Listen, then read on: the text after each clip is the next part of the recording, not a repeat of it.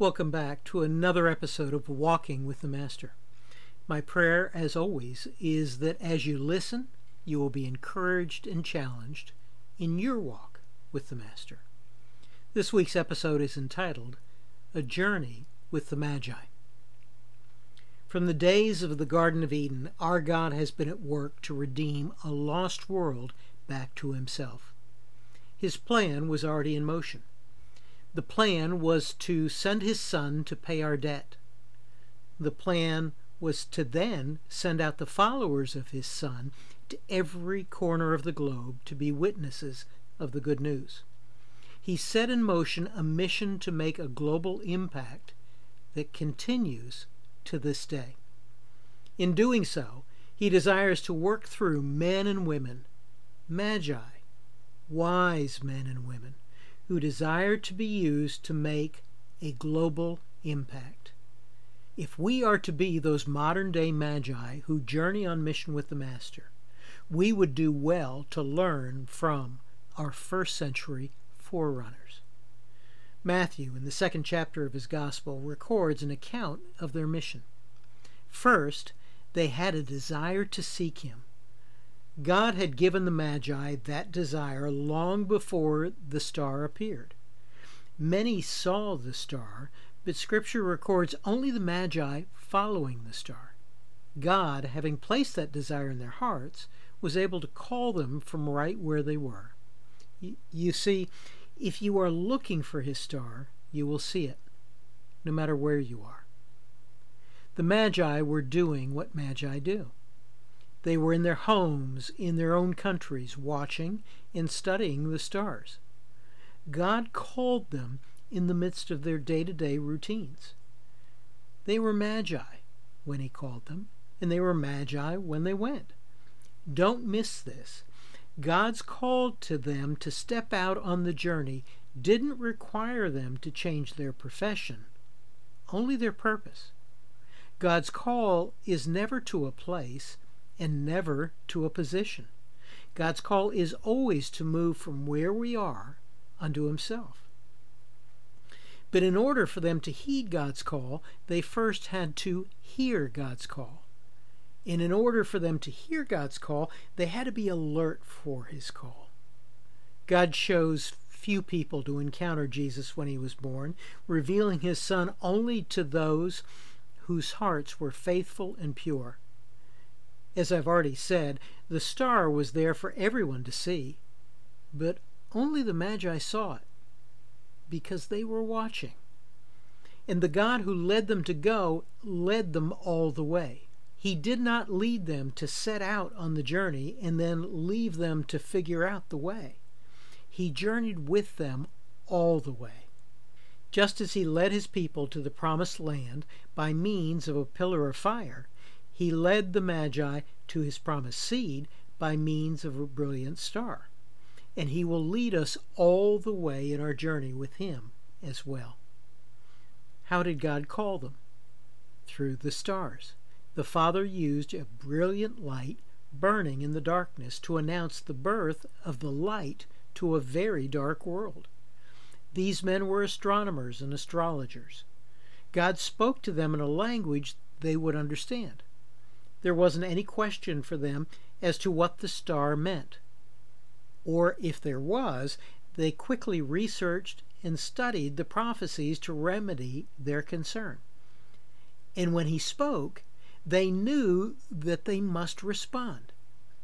As Dr. Henry Blackaby writes, you can't stay where you are and go with God.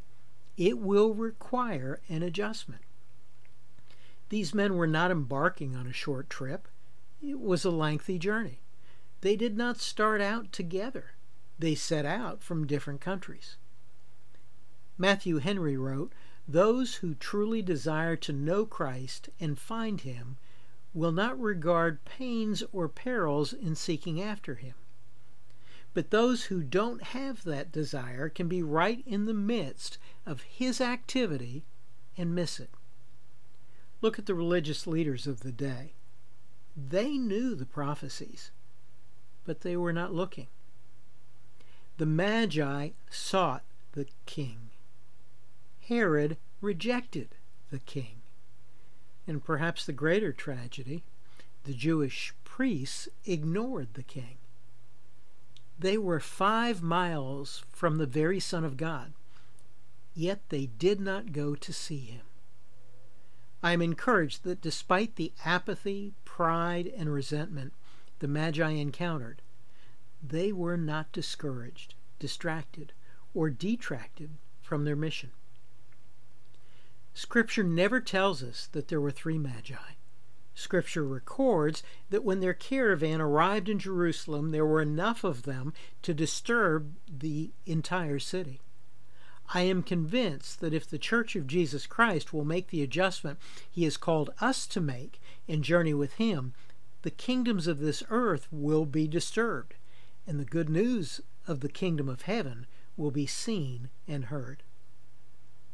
But not only did they have a desire to seek Him, secondly, they had a heart to worship Him.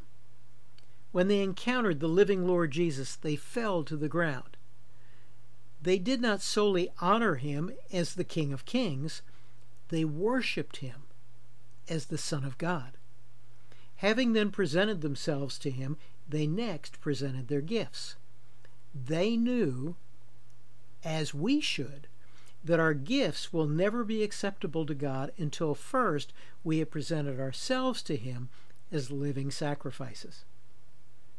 But also conversely, if we truly surrender ourselves to Him, we will never be unwilling to part with the things of this world, those things that we value and hold dear, bringing them to Him and for Him. Worship begins as we present ourselves and continues as we present all that we possess. That with which God has given us favor is that with which we must honor him. The Magi presented gold, symbolizing his royalty, frankincense, symbolizing his deity, and myrrh, symbolizing his humanity. Their gifts acknowledged to whom they were giving.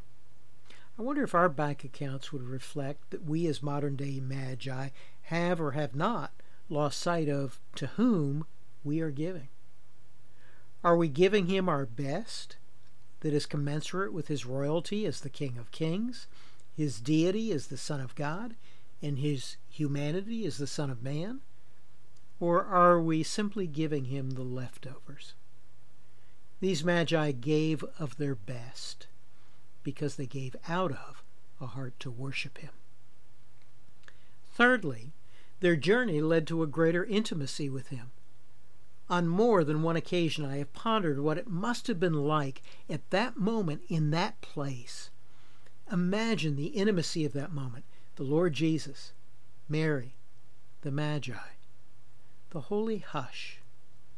A scene that you'd like to observe, but you fear that even your presence would be an intrusion on the intimacy and the tenderness of the moment. As I have traveled overseas on mission, I have often endeavored to capture images on video to share with our church family back home. On many occasions, I have found myself in the midst of a moment, one of those times when God's Spirit is conspicuously at work in the hearts of people. But in those moments, as much as I would like to capture them on video, I hesitate for fear that I will disturb the intimacy and the tenderness that is being expressed. That is but a hint of what I think it must have been like that day. Though Scripture does not record the events of their lives after their journey, I am convinced that the effect of the intimacy of that moment with Jesus transformed them for eternity. In the same way, I believe that as we experience a greater intimacy with the Master, we too will never be the same. God used this entourage in their journey to announce the birth of his Son to a world that was not looking for him and had not otherwise seen him. If we will be faithful to be modern day magi, responding to his call with hearts that desire to seek him and worship Him. God will use us to accomplish His mission, to make a global impact, to carry the good news to a world that may not otherwise see Him. And in the process, He will draw us to a greater level of intimacy with Himself that we might know Him more and know Him more intimately. May it be said of us that we were modern day magi, walking on mission with the Master to make a global impact for His glory. This post is adapted from Walking with the Master the fourth book in my Lessons Learned in the Wilderness series. That book, together with several of my other books, are a timely read this Christmas season as you remember the advent of our Savior. Information about those books and all of my books is available at kenwinter.org. For those of you here in the U.S., happy Thanksgiving. And to all of you, have a great week as you walk with the Master.